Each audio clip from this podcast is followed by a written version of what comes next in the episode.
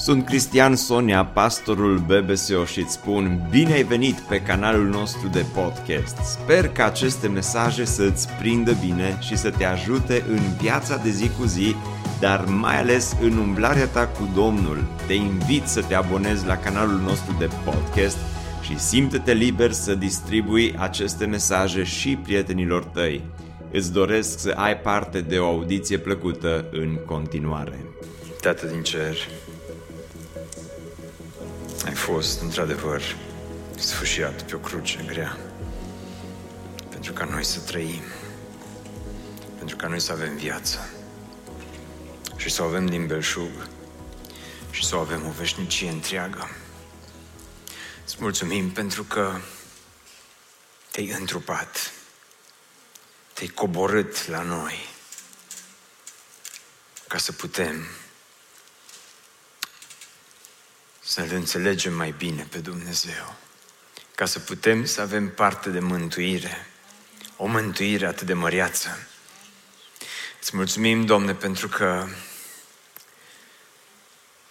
venirea Ta în lume a împărțit istoria aceasta în două. Și îți mulțumesc pentru că astăzi ești prezent în locul acesta. Îți mulțumesc că ești gata să ne vorbești. Doamne, te rog așa de mult să faci lucrul acesta. Te rog să te apropii de fiecare dintre noi și fă cuvântul Tău să fie puternic în inimile și în mințile noastre. În numele Lui Iisus Hristos m-am rugat. Amin. Amin. Deschideți, vă rog, cuvântul lui Dumnezeu la Evanghelia după Luca, la capitolul 1 și până deschideți acolo, aș dori să vă pun o întrebare. Întrebarea sună în felul următor. Ți s-a întâmplat vreodată să rostești o rugăciune, să te rogi pentru ceva specific și să nu primești răspuns în timp util la rugăciunea ta și apoi să uiți de acea rugăciune? Există anumite rugăciuni uitate în viața ta. Există acele momente în care ai zis, cred că mă rog degeaba, cred că Dumnezeu oricum nu mai are cum să răspundă acestor rugăciuni și cred că rugăciunea, așa la modul general, nici nu prea funcționează, pentru că mă rog degeaba. Titlul mesajului din dimineața aceasta este următorul: nu te-ai rugat degeaba. Să știi că nu te-ai rugat degeaba. Când vorbim despre întruparea Fiului lui Dumnezeu, povestea aceasta întrupării începe cu nașterea și cu vestirea, de fapt, cu vestirea nașterii lui Ioan Botezătorul.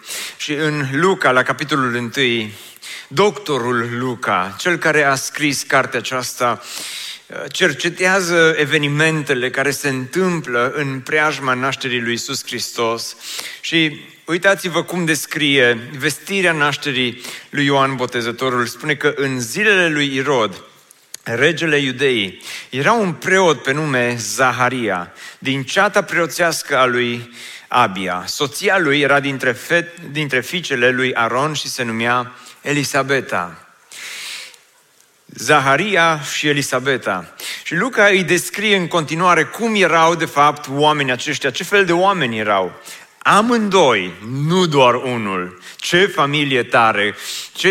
Ce se potriveau unul cu celălalt, pentru că amândoi erau drepți înaintea lui Dumnezeu. Ce înseamnă că erau drepți înaintea lui Dumnezeu? Erau oameni cu frică de Dumnezeu, erau oameni faini, erau oameni care îl urmau pe Dumnezeu, erau oameni care au decis să îl onoreze pe Dumnezeu cu propria lor viață. Și repet, nu este vorba doar despre o familie, despre unul din familie care face asta, ci ambii sunt drepți înaintea lui Dumnezeu, urmând fără vină toate poruncile și hotărârile drepte ale Domnului.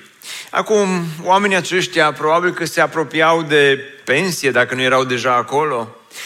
Deja își consumaseră o bună parte din viață. Erau oameni care în fiecare săptămână poate mergeau la templu, mergeau la biserică, Zaharia era preot într-o comunitate mică, probabil erau oameni destul de săraci, nu erau foarte înstăriți. Erau oameni care trăiau această viață fără prihană, nu fără păcat, dar încercau să îi fie plăcuți lui Dumnezeu. Și rar găsești o asemenea familie, o familie exemplu, ai vrea să spui, o familie model pentru fiecare dintre noi. Câți dintre voi nu v-ați dori să aveți o astfel de familie? Soțul tău să fie un bărbat drept înaintea lui Dumnezeu, să trăiască o viață verticală și toate soțiile să spună Amin. Dar nu doar soții, dar și soția ta, și ea să fie o femeie dreaptă înaintea lui Dumnezeu, plăcută lui Dumnezeu, și toți bărbații să spună Amin. Și acum ai zice, măi, pentru că oamenii aceștia au decis să-și trăiască viața în felul acesta, 100% că și Dumnezeu nu i-a trecut cu vederea. 100% că și Dumnezeu i-a răsplătit. Și te-ai aștepta ca Luca 1:7 să sune în felul următor: și Dumnezeu i-a binecuvântat nespus de mult. Amândoi locuiau într-o casă liniștită. Zaharia îi aducea flori Elisabetei, că era un om drept, în fiecare săptămână, mergeau la templu, își vizitau nepoții și viața era frumoasă. Pentru că dacă îl urmezi pe Dumnezeu și dacă îl slujești pe Dumnezeu, te aștepta ca și Dumnezeu la rândul lui să nu uite de tine, te aștepta ca și Dumnezeu la rândul lui să nu uite de credincioșia ta față de el și să te răsplătească.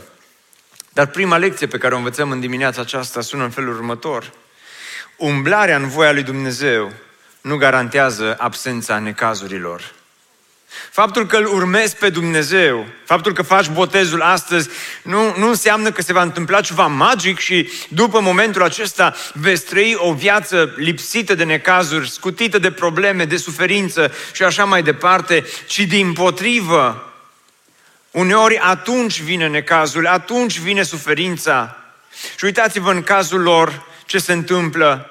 Dar nu aveau niciun copil, fiindcă Elisabeta era stearpă și amândoi erau înaintați în vârstă. Există acest cuvânt, dar. Există acest cuvânt care împarte viața lor în două. Este partea aceea înainte de dar, care este frumoasă. Și este partea aceea vieții lor după dar. În loc să spună Biblia, erau neprihăniți, mergeau la templu, erau plăcuți lui Dumnezeu și au trăit fericiți până la adânci bătrâneți. Există acest dar exista nefericire, dar exista necaz, pentru că oamenii aceștia erau înaintați în vârstă și n-aveau copil. Probabil că la un moment dat s-au dus la grupul mic și au zis grupului mic: mai rugați-vă pentru noi, uite, ne-am dorit și noi să avem un copilaș, rugați-vă ca Dumnezeu să ne dea acest copil. Și grupul mic s-au rugat 1 an, 2 ani, 10 ani, 15, poate 20 de ani și apoi au încetat să se mai roage, că au zis, măi, poate asta este voia lui Dumnezeu cu privire la viața voastră. Dar Zaharia și Elisabeta în fiecare zi simțeau această durere, simțeau această viață care este după dar, această durere nespusă, această durere nerostită a vieții lor. Și adevărul este că pentru toți cei care sunteți aici astăzi și cei care ne urmăriți online, în viața fiecăruia dintre noi există acest dar. Și nu mă refer la cadou, ci la acest dar, acest însă. Nu știu cum se face că viața parcă întotdeauna îi și bună și rea în același timp. Există partea bună a vieții. Am o carieră bună, dar. Am reușit la facultate, dar. Am făcut mulți bani, dar. Zâmbesc frumos în poze, dar. Știu să mă rog, dar. Merg la biserică, dar. Cred în Dumnezeu, dar. Există această parte bună din viața ta. Și ai zice, dacă ar fi doar asta, dacă am putea să păstrăm doar bucata asta din viață, ce bine ar fi. Dacă despre Zaharia și Elisabeta s-ar fi spus doar asta, că erau neprihăniți, că erau plăcuți lui Dumnezeu, că erau credincioși lui Dumnezeu, ce bine era. De ce trebuie să vină întotdeauna și dar? Pentru că după dar, uitați-vă ce urmează, am o carieră bună, dar nu am o familie. Nimeni nu te-a cerut în căsătorie. Nici o relație n-a funcționat. Și azi ești singură sau ești singur. Oh, ai o carieră bună, dar... Am reușit la facultate, dar... Între timp, părinții mei s-au despărțit. Am făcut bani mulți, dar... Simt nefericire. Zâmbesc frumos în poze, dar... Nimeni nu știe că, de fapt, sufăr de o boală incurabilă. Știu să mă rog, dar...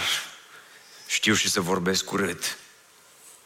Merg la biserică, dar eu nu mai cred în Dumnezeu.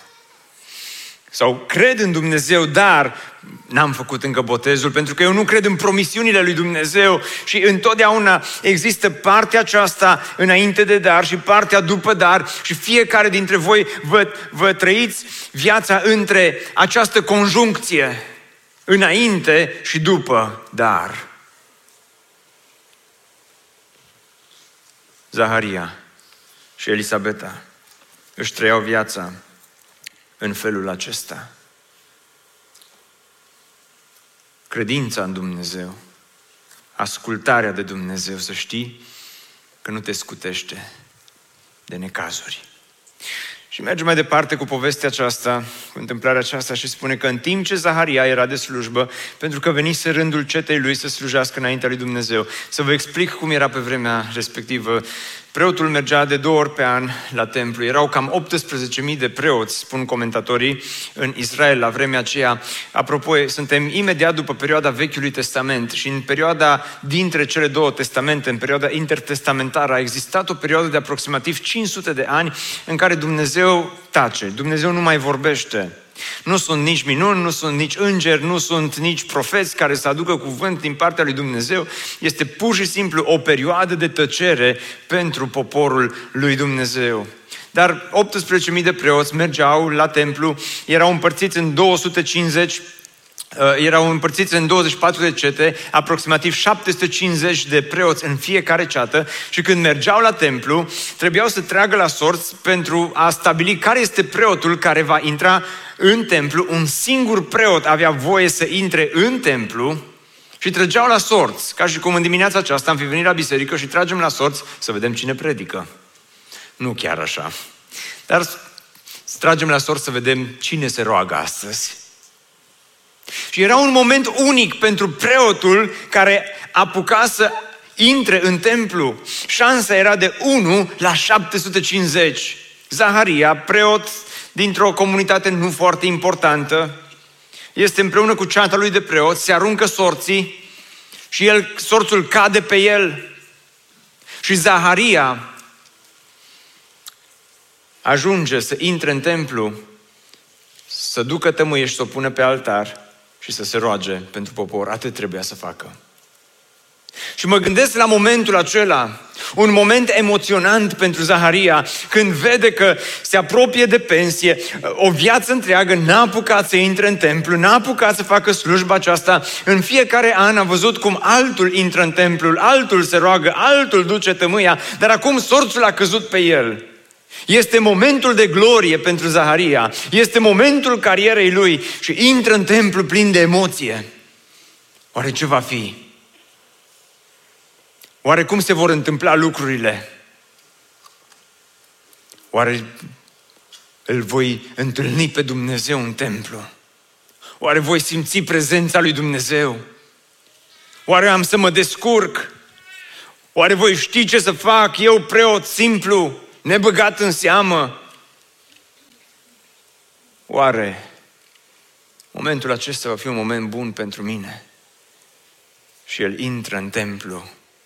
La ora tămâierii, toată mulțimea poporului se ruga afară și face primii pași în templu și atunci s-a arătat un înger al Domnului. Dar despre asta n-am știut. Asta nu era trecut pe program. De unde a apărut îngerul? Pentru că ceilalți n-au povestit despre partea aceasta de program cu îngerul. A apărut un înger al Domnului stând în picioare la dreapta altarului tămâierii. Când l-a văzut, Zaharia s-a tulburat și l-a cuprins frica. Dar îngerul i-a zis: nu te teme, Zaharia, fiindcă rugăciunea ta a fost ascultată. Întrebare: care rugăciune? Pentru că el era acum înaintat în vârstă, ca să nu spunem bătrân, să nu jignim pe nimeni, să nu jignim nici pe Zaharia, dar era înaintat în vârstă. La ce te rogi? Pentru ce te rogi când ești înaintat în vârstă? Doamne, fă ca guvernul să mărească punctul de pensie mult, foarte mult. Amin. Doamne, dă-mi și mie acea pensie specială despre care tot aud că se vorbește și în stânga și în dreapta. Doamne, ajută-ne să fim sănătoși, că dacă avem sănătate, restul vin ele după aceea. Oare pentru ce se ruga Zaharia la vârsta pensionării și despre care rugăciune vorbește îngerul aici? Și probabil a fost confuz la un moment dat, prima dată când l-a văzut pe înger și a văzut că rugăciunea a fost ascultată. Și apoi șoc: soția ta, Elisabeta, îți va naște un fiu și îi vei pune numele Ioan. Ok, stai puțin, că rugăciunea aceea este o rugăciune de demult. Stai puțin, asta e rugăciunea de la grupul mic de acum 30 de ani. Asta e rugăciunea pe care eu și soția mea am avut-o în urmă cu 20 de ani. Asta e o rugăciune, dacă eram în locul lui Zaharia și fi spus îngerului: stai mai puțin, nu te grăbi, să nu deschidem rana asta că doare. Că atâta ne-am rugat și atâta am plâns și atât ne-am măcinat și ne-a sfâșiat rugăciunea aceasta și ne-am resemnat acum. De ce ne întoarcem înapoi acolo? Dar vreau să spun un lucru important. Să nu te dai bătut niciodată atunci când te rogi. Să nu te dai bătut niciodată atunci când te rogi. Pentru că o lecție importantă este aceasta: Dumnezeu își amintește inclusiv rugăciunile pe care tu le-ai uitat. Slavă Lui pentru asta. Sunt rugăciuni pe care le-ai rostit, pe care le-ai înălțat către tronul lui Dumnezeu și poate te-ai dat bătut și poate ai uitat acele rugăciuni și poate nici tu nu ți le mai amintești, dar Dumnezeu nu uită nici măcar rugăciunile pe care tu le-ai uitat. Dumnezeu își amintește inclusiv acele rugăciuni. În urmă cu mai mulți ani, când n-aveam șantier și eram doar pastor, nu și șantierist, și viața era frumoasă, la un moment dat am decis să țin un jurnal de rugăciune. O chestie foarte simplă, nimic complicat. Și într-un document pe calculator am făcut vreo 2-3 coloane, am scris pe una motivul de rugăciune, apoi data în care m-am rugat pentru acel motiv și apoi am scris încă o coloană cu data în care am primit răspuns. Și am trecut acolo câteva motive de rugăciune, destul de importante pentru mine de altfel. Și mă rugam pentru acele motive de rugăciune, așa, în mod regulat. Doar că la un moment dat n-am mai ținut jurnalul și doar mă rugam fără să mai scriu nimic în jurnalul de rugăciune. Mă rugam pur și simplu. Și au trecut câțiva ani și la un moment dat am dat peste jurnal și l-am deschis.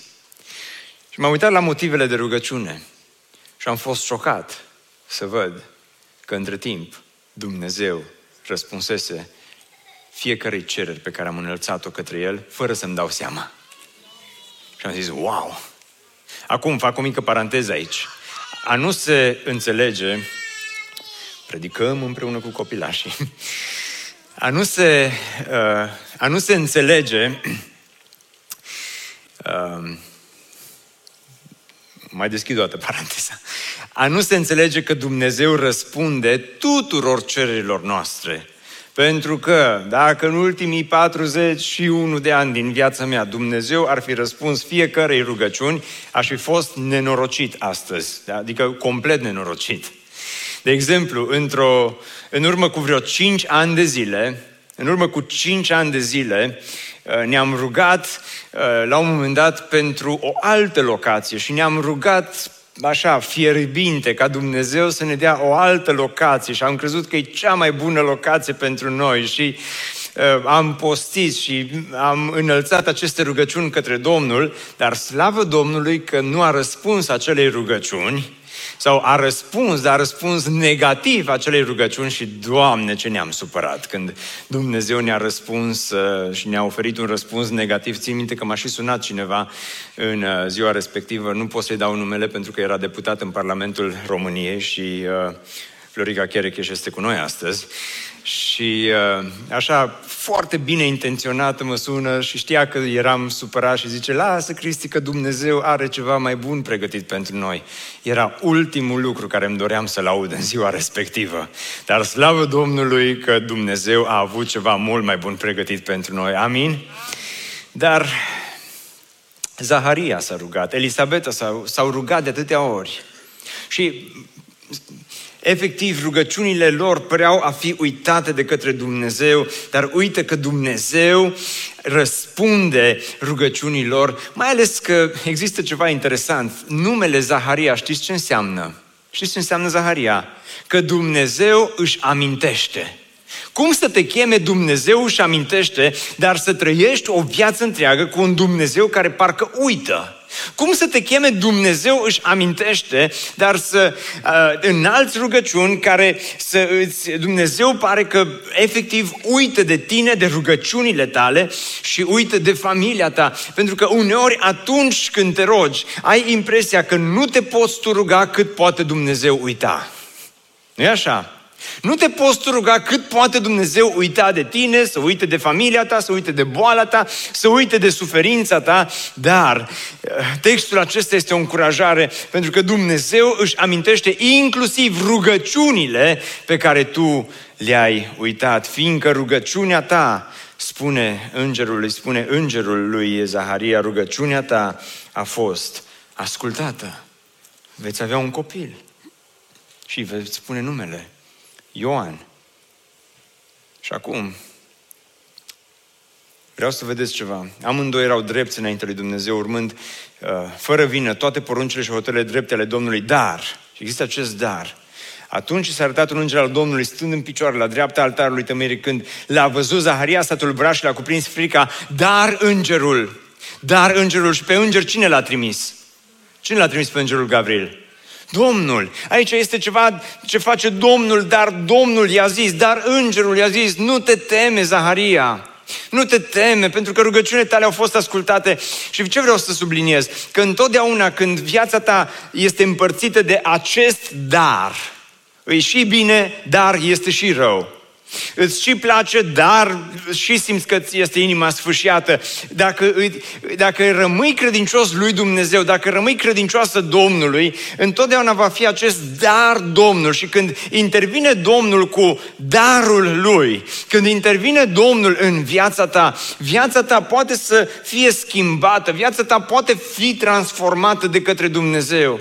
Știți ce îmi place aici la Zaharia și la Elisabeta? Au fost dezamăgiți, au fost supărați, poate chiar pe Dumnezeu, dar n-au lăsat dezamăgirile să le strice viața, n-au lăsat dezamăgirile să-i țină departe de Dumnezeu. Pentru că asta este o altă lecție importantă pe care o învățăm aici. Nu lăsa dezamăgirile vieții tale să dicteze direcția vieții tale. Nu lăsa dezamăgirile să dicteze direcția vieții tale. De multe ori, când noi suntem dezamăgiți de Dumnezeu, lăsăm ca dezamăgirea noastră să devină destinul nostru și zicem, măi, asta e soarta mea. Acesta este destinul meu. Aceasta este viața mea. Dar Zaharia și Elisabeta au fost supărați, au fost dezamăgiți, au avut rugăciuni care au fost uitate mulți ani de zile. Poate au avut întrebări pentru Dumnezeu, au avut îndoieli în propria lor viață, dar n-au lăsat ca dezamăgirile lor să devină destinul vieților. Au continuat să-L slujească pe Dumnezeu cu inima frântă. Au continuat să creadă în Dumnezeu cu inima frântă. Au continuat să se țină aproape de Dumnezeu cu inima sfâșiată de durere de multe ori. Pentru că îngerul vine și spune, vei avea un copil. Și uitați-vă acum ce se întâmplă în versetul următor. Zaharia l-a întrebat pe înger. Și ce te-ai fi așteptat să-l întrebe? Auzi, cu ce să te servesc? Putem ține un curs despre creșterea copiilor? Că am ajuns la o anumită vârstă, nu mai știu cum se schimbă scutecele. Dacă ai putea să-mi arăți. Mă poți întineri cu vreo 20 de ani. Dacă și așa ai venit așa de târziu, că eu te-am așteptat.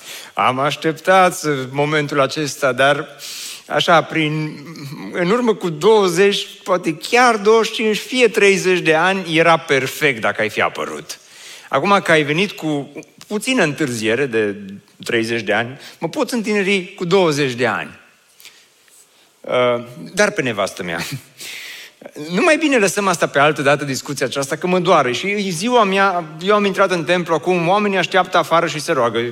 Oamenii erau acolo, probabil, în genunchi, cu mâinile ridicate, se rugau și spune textul că se și întrebau, de ce nu mai este odată, de ce nu mai este odată? Doamne, mult se roagă.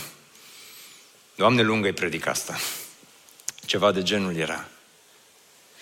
Dar Zaharia nu-l întreabă asta pe înger, dar Zaharia totuși l-a întrebat pe înger, după ce voi cunoaște lucrul acesta? Căci eu sunt bătrân, iar soția mea este înaintată în vârstă. Și citim aici îndoiala din viața lui. E prea târziu.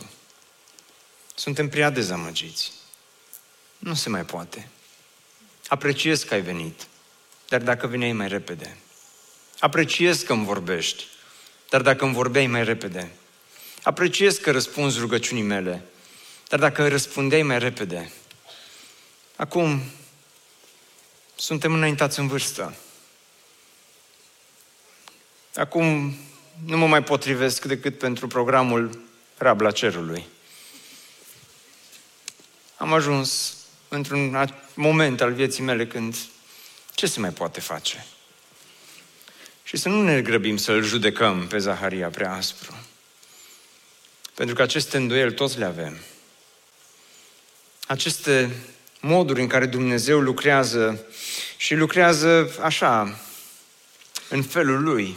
Pe toți ne ia prin surprindere, dezamăgiri, toți avem în viață. Poporul Israel se obișnuise într-un fel cu acest stil în care Dumnezeu tace, în care ei mergeau din inerție și făceau anumite lucruri la templu și slujbe și așa mai departe. Erau obișnuiți, că te obișnuiești, cu totul te obișnuiești în viață, nu-i așa? Când erau copiii noștri mici, adormeau foarte greu uneori seara. Ați pățit asta vreodată? Dacă da, dați din cap așa să vedem pe măștile voastre că da. Ați mai avut. Numai două persoane mai văd aici care au trecut prin ce am trecut noi, dar uneori foarte greu adormeau seara. Dar am descoperit ceva, că dacă le punem zgomot, un anumit tip de zgomot, zgomot alb, white noise, pot să adoarmă mai repede. Și la început am mers așa pe stilul ăla clasic, cu uscătorul de păr, nu al meu, evident, al soției, până când cred că nopți întregi am stricat, așa, am consumat un uscător de păr, dar s-a meritat, pentru că copiii adormeau mult mai repede. Iar apoi am descoperit că sunt aplicații făcute, că nu suntem noi singuri în lumea aceasta, că sunt aplicații de white noise pe telefon, îl pui zgomotul și copilul adorme. Și pentru asta s-a meritat, pentru unii părinți care aveți copii mici, să veniți la BBSO în dimineața aceasta. Și copiii adormeau mai repede cu zgomotul alb. Și copiii au crescut între timp și acum adorm fără zgomot alb. Dar știți ce s-a întâmplat între timp? Nici eu, nici soția nu mai putem adormi fără zgomot alb. În fiecare seară deschidem aplicația, o punem și așa adormim. Pentru că te obișnuiești în viața aceasta, te obișnuiești cu toate. Te obișnuiești și cu zgomot alb, te obișnuiești și fără zgomot. Te obișnuiești și ca Dumnezeu să-ți vorbească. Uite că ei s-au obișnuit și ca Dumnezeu să nu le vorbească. Și acum Dumnezeu, din nou după 500 de ani, vorbește și vorbește prin Zaharia și vorbește lui și spune să nu lași dezamăgirea din viața ta să devină destinul vieții tale, să nu lași dezamăgirea vieții tale, să dicteze direcția vieții tale. Dragilor, mulți dintre voi ați venit astăzi și ați adus dezamăgirile împreună cu voi. Și te-ai obișnuit, este mult zgomot alb în viața ta. Sunt multe lucruri care sunt prezente acolo, sunt multe daruri care îți taie viața în două. Ești nefericit, nu-i bine în familie, nu-i bine la școală, nu-i bine la job. Sunt atâtea lucruri care îți sfâșie viața și sfâșie inima și care îți împart viața în două. Dar vreau să spun ceva, dacă tu continui să te încrezi în Dumnezeu, va veni ziua când Dumnezeu va transforma dezamăgirea din viața ta în minunea din viața ta. Asta face Dumnezeu aici pentru Zaharia. După ce voi cunoaște lucrul acesta? Îngerul răspunzând i-a zis: eu sunt Gabriel, cel care stă înaintea lui Dumnezeu și am fost trimis să vorbesc cu tine și să-ți aduc aceste vești bune. O, Doamne, dacă ar mai veni câțiva îngeri Gabriel în zilele noastre să ne aducă și vești bune. În mijlocul atâtor vești negative pe care le primim, să nu mai zică nici de Omicron, nici de Câțu, nici de Iohannis, nici de Putin, nici de nimeni, să zică numai vești bune. Dar uitați-vă ce veste bună îi aduce. Pentru că zice, îți aduc vești bune, mulțumesc, aveai nevoie de vești bune. Amin, aveam nevoie de vești bune. Și uite, iată că vei fi mut.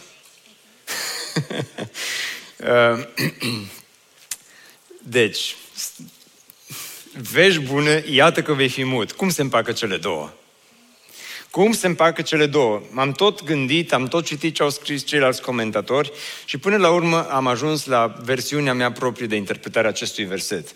De ce cred că a fost o veste bună, vestea aceasta, iată că vei fi mut? Nu a fost o veste bună pentru Zaharia, dar 100% a fost o veste bună pentru Elisabeta. Pentru că se înțelegeau ei bine acasă, dar poate din când în când se mai ciondrăneau, mai zicea și Zaharia ce nu trebuie și poate că din când în când Elisabeta mai zicea, nu cu voce tare, dar în gândul ei, Doamne, muțește-l. Și spune, iată că vei fi mut și nu vei mai putea vorbi până ziua când se vor întâmpla aceste lucruri, pentru că nu ai crezut cuvintele mele care se vor împlini la vremea lor. Bun, din cauza necredinței Dumnezeu i-a dat acest semn pe care el de altfel și l-a dorit. Ce semn o să-mi dai? Cum voi ști că se va întâmpla acest lucru? Nu mai bine tăcea. Ci iată că vei fi mut. Dar Elisabeta a primit o dublă binecuvântare în acea zi, și un promisiunea unui bebeluș și un soț care tace. Și o soție care poate să vorbească cât vrea ea, fără să-i spună soțul, mai oprește-te. Când i s-au terminat zilele de slujbă, s-a dus acasă. După un timp, Elisabeta, soția lui, a rămas însărcinată. Ea s-a ținut ascunsă timp de 5 luni zicând, iată ce mi-a făcut Domnul. Când Zaharia îi spune îngerului, iată că sunt înaintat în vârstă și eu și soția mea, trebuia să vii mai repede. Nu te aștepta ca îngerul să-i spună, îmi pare rău, Zaharia, am greșit adresa. Acum, dacă mă uit cu atenție la tine, văd că ai riduri multe, mai multe decât m-am așteptat. Văd că, într-adevăr, ți s-a dus vremea. Văd că e greu să crezi lucrul acesta, lasă că merg la altul mai credincios. Dar îngerul și Dumnezeu nu se dau bătuți. Ea s-a ținut ascunsă timp de 5 luni, zicând, iată ce mi-a făcut Domnul. Atunci când a privit spre mine, înlăturându-mi disprețul pe care l-am îndurat între oameni. Era un dispreț groaznic. Să n-ai copii în acea vreme. Și astăzi poate că sunt între noi cupluri care suferă și simți că inima ți este sfâșiată pentru că ți-ai dori și tu un copilaj. Și te uiți la alții care au și ție Dumnezeu nu-ți răspunde la rugăciune. Și nu știi de ce. Și doare. Și este greu. La fel de greu a fost și pentru ei. Mai ales că oamenii se uitau și arătau cu degetul înspre ei. Știm noi de ce îi pedepsește Dumnezeu și n-au copii. Știm noi ce a făcut Zaharia și Elisabeta. Știm noi cine-i de fapt Zaharia și cine-i de fapt Elisabeta. Și exista acest dispreț în viața lor. Și o viață întreagă au trăit cu disprețul acesta. Disprețul oamenilor. Dar Dumnezeu a adus ziua când disprețul a fost înlăturat, disprețul a fost dat la o parte, dezamăgirea dispare, pentru că Dumnezeu face lumină. Care este disprețul vieții tale? Care este disprețul pe care îl duci cu tine în fiecare zi, între oameni? Care sunt acele lucruri, dureri nespuse ale vieții tale pe care nu le poți împărtăși cu nimeni, dar sunt prezente în viața ta? Și zici, trebuie să trăiesc cu disprețul acesta pentru tot restul vieții mele. Dragul meu, am o veste bună, cea mai bună veste în dimineața aceasta. Hristos a venit în lumea noastră, Hristos a născut ca să dea disprețul la o parte, ca să dea rușinea la o parte, ca ceea ce oamenii te-au acuzat, că nu ești bun de nimic, că mai bine nu te-ai fi născut, că n-ai niciun viitor, că nu există speranță pentru tine, că ești cel mai încuiat om din lumea aceasta, că nu înțelegi nimic niciodată. Dumnezeu a venit să dea disprețul vieții tale. Poate e ceva, disprețul este ceva ce ai făcut tu, este un păcat, îți este rușine, îți vine să intri în pământ. Câteodată te gândești, mai bine s-ar deschide pământul pentru mine să mă înghită. Disprețul poate că este ceva ce ți-au spus părinții sau ți-au spus alții. Disprețul este ceva ce pur și simplu ți s-a întâmplat. Hristos a venit ca să dea disprețul păcatului, rușinea păcatului la o parte din viața ta, ca să poți să trăiești astăzi ca și un om liber, ca și un om curat, ca și un om iertat de Dumnezeu. Aceasta este vestea bună. Vestea bună pe care îngerul le-a adus-o lui Zaharia este o veste bună, dar vestea bună pe care Hristos ne-a adus-o este că la cruce Hristos a dat disprețul la o parte și disprețul vieții tale poate să devină binecuvântarea vieții tale. Disprețul vieții tale poate să devină binecuvântarea vieții tale. Pentru că haideți să ne imaginăm, Zaharia și Elisabeta sunt tineri. Sunt, poate, proaspăt căsătoriți. Sau la 2, 3, 5, 10 ani după nuntă și se roagă pentru un copil. Și să ne imaginăm scenariul, primesc un copil. Copilul se naște, merge la școală, își face o carieră și așa mai departe. Nimic neobișnuit. Dar sunt înaintați în vârstă, dezamăgiți. Poate dezamăgiți de Dumnezeu. Zaharia intră în templu. Îngerul lui se arată. Am o veste bună. Dumnezeu n-a uitat rugăciunea voastră. Și se naște un copilaș. Neobișnuit. Dintr-o familie neobișnuită. Și acest copil, spune îngerul Gabriel, el va întoarce, el nu va fi unul obișnuit. El va întoarce pe mulți din fiii lui Israel la Domnul Dumnezeul lor. Va merge înaintea lui Dumnezeu în Duhul și puterea lui Ilie, ca să întoarcă inimile părinților la copii și pe cei neascultători la umblarea în înțelepciunea celor neprihăniți, ca să gătească Domnului un norod bine pregătit pentru el. Și se naște Ioan, care devine Ioan Botezătorul, un om puternic, un om al lui Dumnezeu, un om care avea să pregătească calea Domnului. Se naște Ioan Botezătorul, un om care într-o zi va coborî la Iordan, ca și voi astăzi. Și pe când va fi acolo la Iordan, va veni Hristos și va coborî și El la Iordan. Și când Ioan îl va vedea pe Hristos, și va ridica glasul și va striga cu glas tare: iată Mielul lui Dumnezeu, care ridică păcatele, disprețul, dezamăgirile lumii. Iată Mielul lui Dumnezeu. Ne bucurăm mult că ai ascultat acest podcast și dacă ți-a fost de folos, scrie-ne un scurt mesaj la adresa amin@bbso.ro.